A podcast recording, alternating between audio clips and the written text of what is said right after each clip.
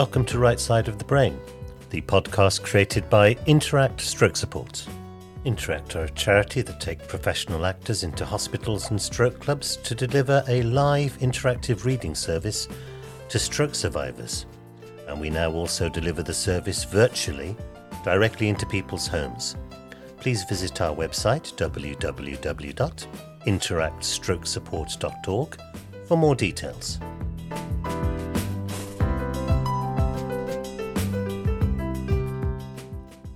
Our guest this week is actor and former Interact reader Eleanor Caird.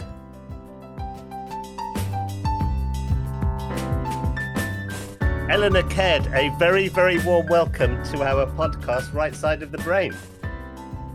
Thank you. Thank you very much. Thank you for inviting me. No, it is an absolute pleasure, um, Eleanor. Um, now, you were uh, at Interact right from or practically from the very very beginning as as, as i recall. Tell us how you um, got involved with interact and wh- why you were why you were drawn to the charity. I, I actually wasn't from the very beginning. I heard caroline smith um, who created it uh, interviewed on radio 4 and i think it had been going about a year or two um, so I, I looked it up, looked up the charity, and um, got in touch with her. Wrote her a letter and said it was something I'd be really interested in in getting involved with. And um, and then I, I, didn't hear anything back straight away, so I forgot about it. And then about six months later, she called me and said, "Would you like to come in for an interview?" And I said, "Yes." so that's that's how it started. And what what were those very early days like Eleanor, you know, going going into the the hospitals? Uh, what were what were the sort of the the trials and the tribulations of working for a newish charity at that time, um, delivering um, a, a reading service in a hospital setting? Well, there there are all the practical difficulties. You're competing with beeping machines and um, televisions, sometimes noisy visitors, or or distressed patients, and and sometimes emergencies as well. So you're it, it's not quite as gentle as sometimes it it sounds. You you know you're you're trying to to make a patient feel um, calm and relaxed in in what's quite often a chaotic environment, and and they're they're usually quite scared. I mean, they've just had a stroke, so your job is to really keep them calm, I suppose. Um, but I think I think some of the difficulties I found as a new reader, one of one of the things was aphasia. I'd never come across that before. And when you when you first meet somebody with aphasia, it's very difficult to know how to deal with that. Um, so, and in those days, patients were in hospital for quite a long time. And I remember reading to one man, and he I really couldn't understand aphasia is when they the, people can't um, speak properly. So sometimes they'll repeat a sound or something, um, and it's just it's almost impossible to understand what they're trying to say. But this one patient I read to for about six months. In those days, you know, they were in that long, and and that was fascinating because by the end of that time, he'd managed to regain his speech, oh, wow. and he could actually tell me, you know, what what had gone on for him. So he he was able to tell me that he'd had a stroke in the Philippines and he'd woken up after a couple of days in a coma, and um, his sister was there and the doctor, and they were explaining to him what had happened and that he was going to be flown back to London. And then he asked a question, and they both looked horrified, you know, and and the sister turned to the doctor and, and he just said, Yeah, this is a this is one of the side effects of stroke. Um, but but the, the patient didn't know what was going on. And so he kept asking questions and, and not being understood. And he said it was like um, going to sleep and waking up speaking a foreign language that you think you're speaking like we are now, you know, but everybody around you hears this language that nobody can understand. I think that that's a, a, really fantastic description, actually, and and and you you raise a, a a very very important point, which is the sometimes uh, chaotic surroundings of a, of a hospital ward and what is going on in a hospital ward, and um, I think some people can often have the impression that this is a rather genteel thing where you know we are reading uh, to a, a stroke patient forgetting of course the environment that that you are in and also the challenges that you face when someone has something like a, a, aphasia um, yeah that that's a very interesting um, anecdote. Do, do, you have any other sort of anecdotes or moving experiences um, that that you saw uh, during your time as an Interact reader? Well, uh, there, there, I think any Interact reader would would have a store full. I mean, just sitting, uh, you know, being having the privilege of spending time with people and hearing their life stories and hearing about what they've been up to is, you, you know, is as interesting as the stories that you're trying to read to them. Um, I, I think there, I think one of mine would be um, there was an, a, a guy who was who couldn't speak again, and and we read to him for a few uh, weeks, and then I think it was Oliver Senton managed to he'd read a story that triggered for this guy uh, that a, a story about a, somebody with a daughter, so he was able to convey to to the reader that um, that he had a daughter and that she was a nurse, and one of the members of staff knew what island this this patient had come from, and so um, managed to find out there were two hospitals on the island. One of them um, they rang and didn't get anywhere. Then the second one, there was a nurse working there with the same surname. And this man had come over to Britain and then lost touch with his daughter, and she was been worried sick. Know, she didn't know what had happened.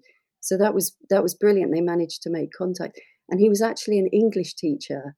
So um, she found out that, somebody he taught that was now in London, and I think he was um, to do with the government, uh, managed to tell him that you know his old English English teacher was at St Thomas's, so he came to visit. And the next time I went to see this patient, he was just surrounded by all these flowers and you know looking completely different and you know it was that was that was lovely that that that, that came out of that. Um, but but you know there, some some patients they, they weren't so receptive to the to the service. And and there was one patient I was warned about reading to and they said you know please don't read to him because he's really aggressive. He's you know he's got a lot of problems. He's homeless and he's just had a stroke. And so I said yeah sure and and I I went in and um, read to the person in the bed next to him because sometimes that was a good way of getting somebody that was reluctant to be read to to introduce them to what we were doing. And when I'd finished, I made eye contact with this man, and and he shook his head, and I said, "Oh, that's okay. I'm I'm not going to read to you. That's that's okay." But you know, my dad um, emailed this this joke to me this morning, and I was wondering if I could tell it to you because I'm I'm not really sure how appropriate it would be for me to use this joke for you know on the ward for patients. So I, I told him this filthy joke that my dad had told sent me that morning, and he burst out laughing. So then I said to him, "Oh, you know, do you want to hear a story?" And and he said, "Yeah, all right, go on." So I, I read him a story, and and um, and then we had a little chat about you know being in hospital and how boring it can be and stuff like that. And then when I left, you know, the the speech therapist was like, Eleanor, how did you do that? How on earth did you, you know, we can't even give him his medication. That's how reluctant he is to to have any kind of you know intervention or help and and that was the other thing that that we we could do was find a way in sometimes with patients because depression is a massive side effect of having a stroke and um, what we tried to do is is to transport somebody you know away from the hospital away from what's happened to them give them something else to think about for a little bit and then when they come back quite often they will be in a much more receptive place.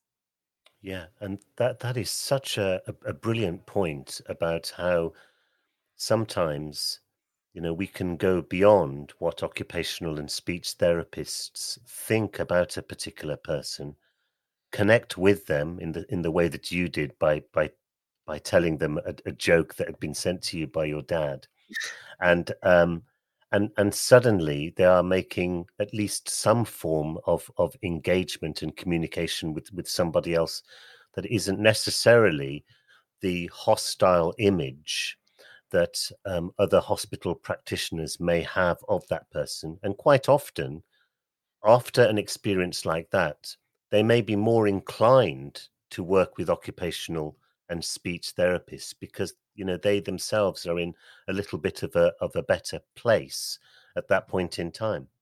Yeah, yeah, definitely. But but also, I think the advantage we have with that is is time. You know, the people that work in hospitals they they don't have enough time to spend with patients, and we had that luxury of being able to sit with people and learn about their families and learn about their lives and learn about them. I think many years ago, I, I worked in a, a, casino as a croupier, and I witnessed human nature at its worst. Um, you know, people are quite possibly the best time of their lives, behaving appallingly. um, and when I started working for Interact, what really struck me was I was meeting people at, at arguably the worst moment in their lives, and um, and just witnessing such courage and and bravery and the best of human nature. Yeah.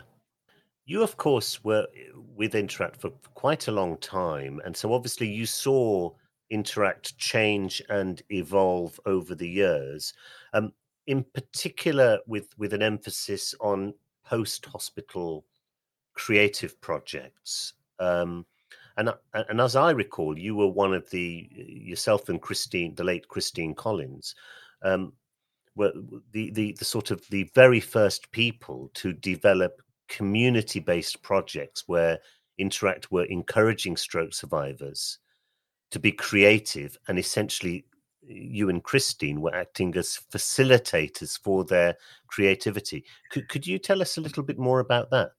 Wow, that was I mean that was quite we we were given a brief. We we were asked to do drama workshops with um, Stroke Club, with a Stroke Club in the Holloway Road, and um, so we we we were the group that were involved were had a big range of disabilities. Some people couldn't speak, some people couldn't move. So we thought, right, well, we've been asked to do a drama workshop. That's what we're going to do. So we started off um, doing mouth exercises and and getting everybody to greet each other in their own languages because that was the other thing. There were, it was a very eh, mixed group, and then we went on to creating. We got them to do mimes. We'd we'd print out cards with um, pictures of activities on and get them to mime what you know ironing or you know it was quite challenging for some people and e- easy for others. So it was difficult to kind of get that balance right. But but what we struck on was in the middle of all of this, the one thing that we learned was that a lot of people hadn't actually had that much communication with each other. They'd been kind of wheeled in, left in a corner with a cup of tea, and which was exactly what the carers needed. You know, they needed a break. They needed to go and do some shopping or get their hair done or or just have a cup of coffee. Um, but but for the for the patient or the stroke survivor, I should say, they they were you know a bit bored, and and the other group sometimes didn't.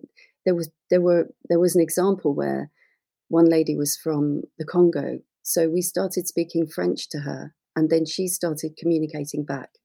And the the rest of the group said we didn't even know that she could speak, you know, and then they felt awful because they sort of ignored her, you know. Um, but there were there were the other sort of occasions that were really powerful for me was that in the middle of all these games that we were playing and things, sometimes people would stop and just tell you about their experience. And there was one man who gave a description of, uh, you know, he really wanted to get home and he thought everything would be fine once he got home. And then got home and, of course, still had had a stroke. And he went to the shop to get some milk and he couldn't find the right change in eh, time and the queue was building up and the shopkeeper was quite rude to him and ended up throwing him out because he thought he was drunk. And then somebody else in the group said that that exact thing had happened to them and it had made them never want to leave the house again. And then one of the ladies in the group said when she had her stroke she suddenly realized she was surrounded by people and she thought great they're going to help me. Somebody must be calling an ambulance. And then she realized they were having a go at her because they thought she was lying on the pavement drunk, slurring her words. And you know, and these were experiences that they had all been through, but had never really shared with with anybody, and and certainly not with each other.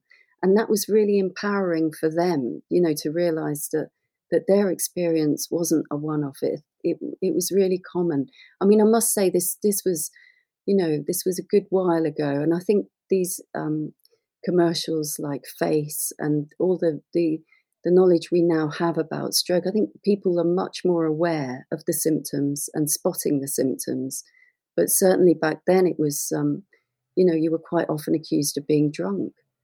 You know, that's that is such a, a, a, a interesting um, anecdote. You know, I would love to know how many stroke survivors have gone through a perception of other people um, looking at them and thinking that they are drunk in some way and not realizing that actually it is um, a product of the, the condition that they have, which which is a which is a stroke. Mm. And um, you know, it'd be very interesting if a if an organization like, for example, the Stroke Association would do more research into that, because that initial perception of oh, this person is drunk inevitably leads to well, I'm not going to necessarily help this person. Yeah. Yeah, they just, you know, they're in that state because they've got them because of themselves. Yeah. That uh, you know, it's it, they they have brought this on themselves. So I'm not going to get involved.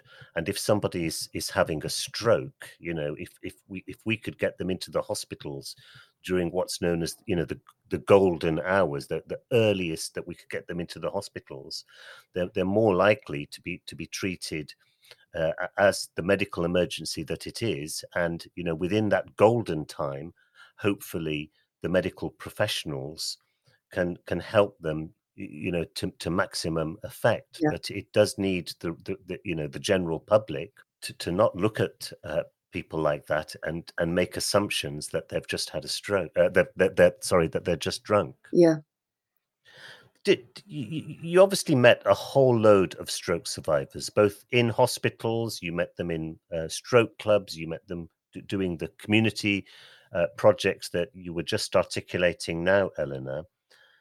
Did it did it change your particular view of stroke?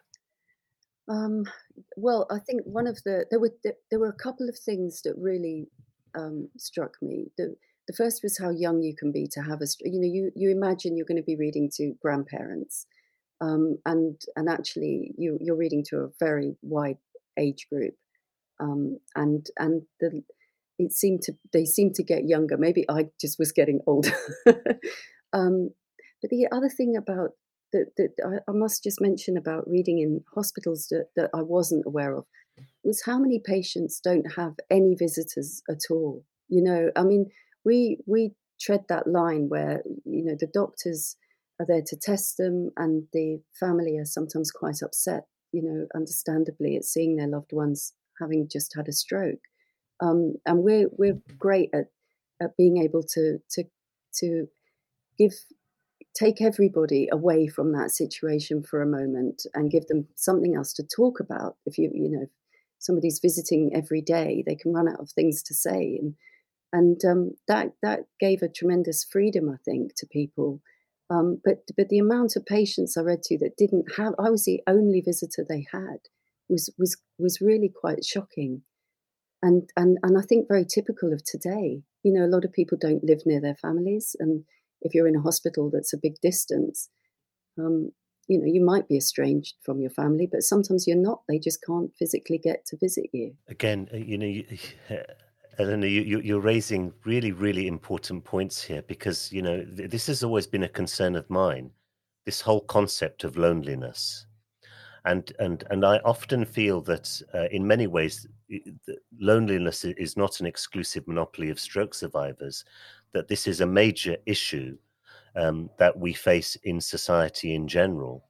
And I know that Interact obviously are a stroke-based charity, but I often think to myself, you know, if if we could help uh, people who uh, are socially isolated, who are desperately lonely, maybe via projects like Interact at Home, for example, which is the virtual service that that we offer um, at, at this point in time, that That would be a, a wonderful thing because uh, loneliness has become such a massive issue over the last uh, uh, five, ten years, and of course, it's probably been exacerbated by um, the, the lockdowns and COVID. Yes, yeah.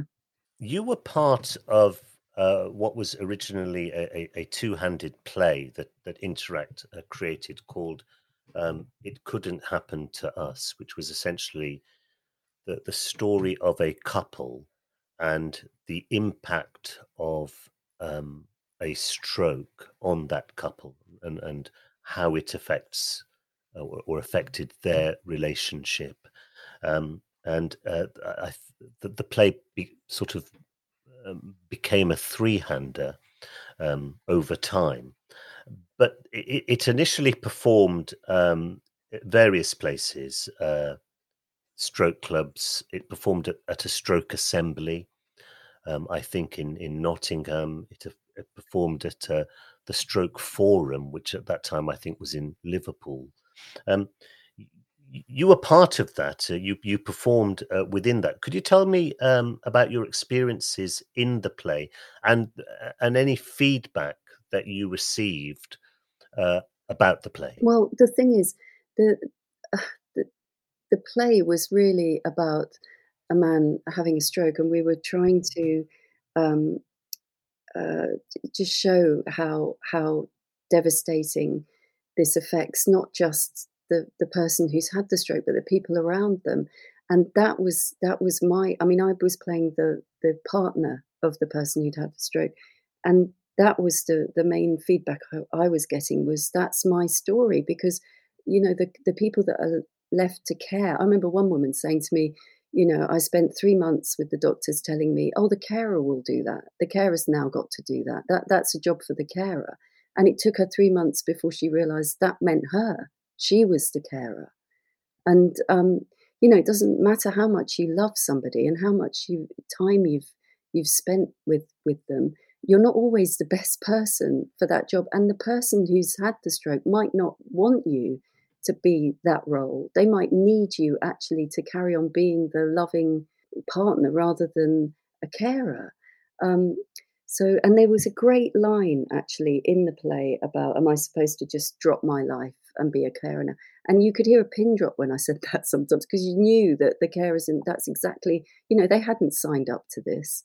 Yeah, so that that was the the main thing that I remember from it was was how many people I could identify with with with her story. You know, we would we were really doing it to show what what had happened to the stroke survivor, but um, but it was it was really her story that that seemed to you know that goes un, unsaid. That's exactly the same impression that I got too. Uh, from that play. That uh, although it, was you, you of course were playing the. I was playing. I was playing the, the the the the chap who has the stroke itself, yeah. Um, and um, assumed that that would be the, the main takeaway. And like you, it was fascinating that the, the biggest feedback we received was never about the stroke survivor per se, but about the implications to his partner and how her life had suddenly changed and you know yeah. what happens to them. And it, it raised the wider issue that's always bothered me in a way about carers and and and we, we never ever talk about the carers. We, we never sort of um, address the the issues the concerns the fears and anxieties that and the way that their lives have fundamentally changed. And uh, it's always been something that has has concerned me and I, I wonder in the future whether we as a charity uh, could try to to at least explore that in some way. Yeah. Yeah um, one thing that uh, you did, uh, Eleanor, uh, whilst you were with uh, Interact, um, is that you trained new actors, and I think that there will be a lot of people who think, "Well, I'm a professional actor. Um, I know how to read. What's there to be trained about?" And mm, I, I wonder how you'd answer that. Well, I, think to be fair, I think an awful lot of actors already have all the skills needed to do this because, like I, said at the start, you know, you're competing against a lot of um, a lot of distractions when you're reading to a patient on a very busy ward. And, and I think actors are quite good at, at navigating that. My my biggest problem quite often was was having people friends say, "Oh, I'd really like to do that. Can I come and do it?" And me having to say to them, "Well, well, we really need to use professional actors. You know, there's there's a reason why we use professional actors." Um, because with the training, I mean, most of it was practical stuff. You know, wash your hands between patients and all that sort of stuff. Don't sit on the bed, things like that. Don't put anything down on the floor if you can help it. You know, keep any any chance of um, of um, transferring any any risk to the patient um, down to a minimum. And but but what was fascinating was hearing these actors all read these stories that, that we were quite familiar with because we were all given the same reading book that's full of um, really carefully chosen stories uh, to read to patients. So, um, so it was fascinating hearing them, you know, read the, these stories in in their way. You know, that's always fascinating. I think for an actor to hear somebody else do that line. but um, but but one of the things to to I suppose warn, if if, if that's the right word, is is never you know sometimes you'll be reading the newspaper to somebody and that's fine but sometimes someone might have a book and and ask you to read it and i remember one guy um, had this nautical book, and it was all about ships. I've never seen before or since some of the words I was trying to pronounce on, on that day. And he was having to help me through the sentences because I had no idea what I was even trying to talk about. Um, so you always come up against, you know, sight reading's great for you, and and especially as an actor, so you, know it's a very good thing to do. But every now and then you are going to come across something that you've probably never seen before. Um, and the other the other one was was somebody had requested The Happy Prince by Oscar Wilde, and and I just hadn't read that for a while and forgotten how how moving that story is. So ended up trying to get to the end of it without crying. so that was a bit embarrassing. But um, but I think the the main you know most actors have an empathy you know, I, I find the, the really good ones have, have a natural empathy, and that's extremely useful in this job. And and just being able to give somebody the time, and and that's the other thing with with the patients. It, they can practice speaking to you without any embarrassment in a way that they sometimes don't feel they can with their own family and loved ones and and also in front of doctors they're they're very aware they're being tested so with you they can just um, you know feel free to to express whatever they they they want to and that can be quite moving and and quite a privilege and also I have to say sorry that sometimes you are reading to people who may be in a coma or have locked in syndrome um, or who are dying and and again that's another privilege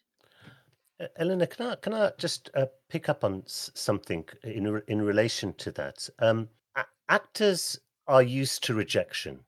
We we are used to going to uh, interviews, auditions, etc., and nine times out of ten, they've picked the other person.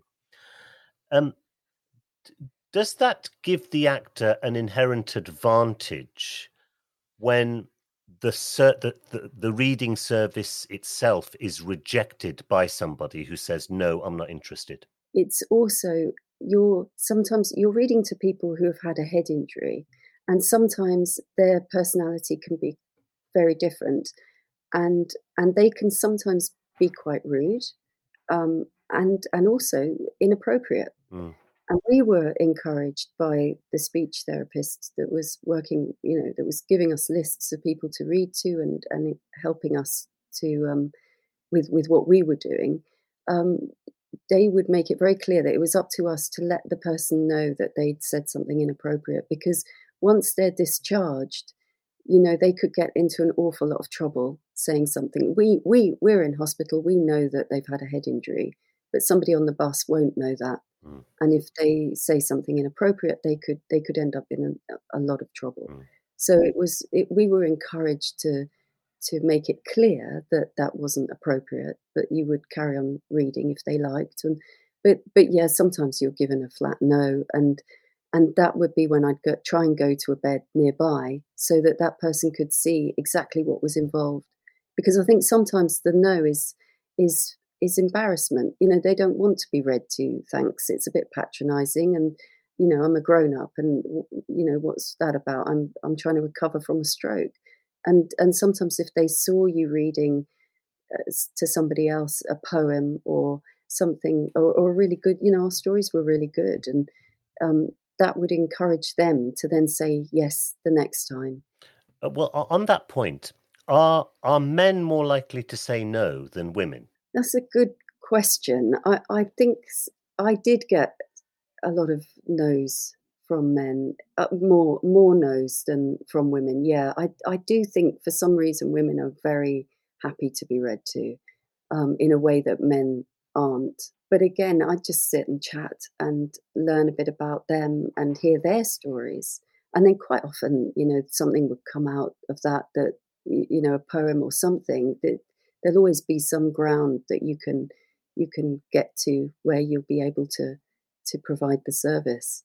So, um, f- final question: um, Is there anything that you feel that Interact is not doing that uh, you think the charity should be doing? Gosh, um, I mean, I think the main thing is listening to the readers because they're the ones on the ward meeting the patients and and any ideas that they come up with and and when I worked at Interact you know they there there was a really good system for that we we could give you ideas that we were having and things and and um, make whatever changes were necessary because also things are changing so fast. You know, when I first started reading, you could sit on somebody's bed and read to them. You wouldn't dream of doing that now.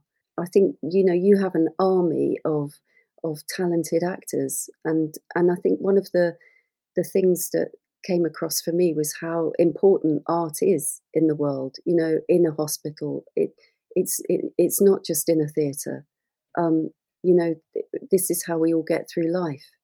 And um, I think that for that, that was that was the most, you know, moving thing. That whether you were singing or reciting poetry or reading a story, that that difference that you're making to somebody is um, is priceless. Um, Eleanor Caird, thank you for being such a brilliant guest on Right Side of the Brain. Thank you, thank you, and it's brought brought some really lovely memories back. I remember at the end of our stroke clubs, we used to sing a song, and uh, and one day it was "Bring Me Sunshine." You know the Morecambe and Wise oh, yes. song. And at the end, Christine Collins, I'll, I'll, never forget, jumped out of her seat and did the skip across the room. in the in the guise of in the guise of Morecambe and Wise. Yeah, oh, she was. Well, that that's a really lovely memory to to end with. Eleanor. Thank you so much. Thank you. That was Eleanor Caird. For more information on our work, please do visit our website at www.interactstrokesupport.org. And if you're feeling generous, please do click on the big red donate button. We very much look forward to your company on the next edition of Right Side of the Brain.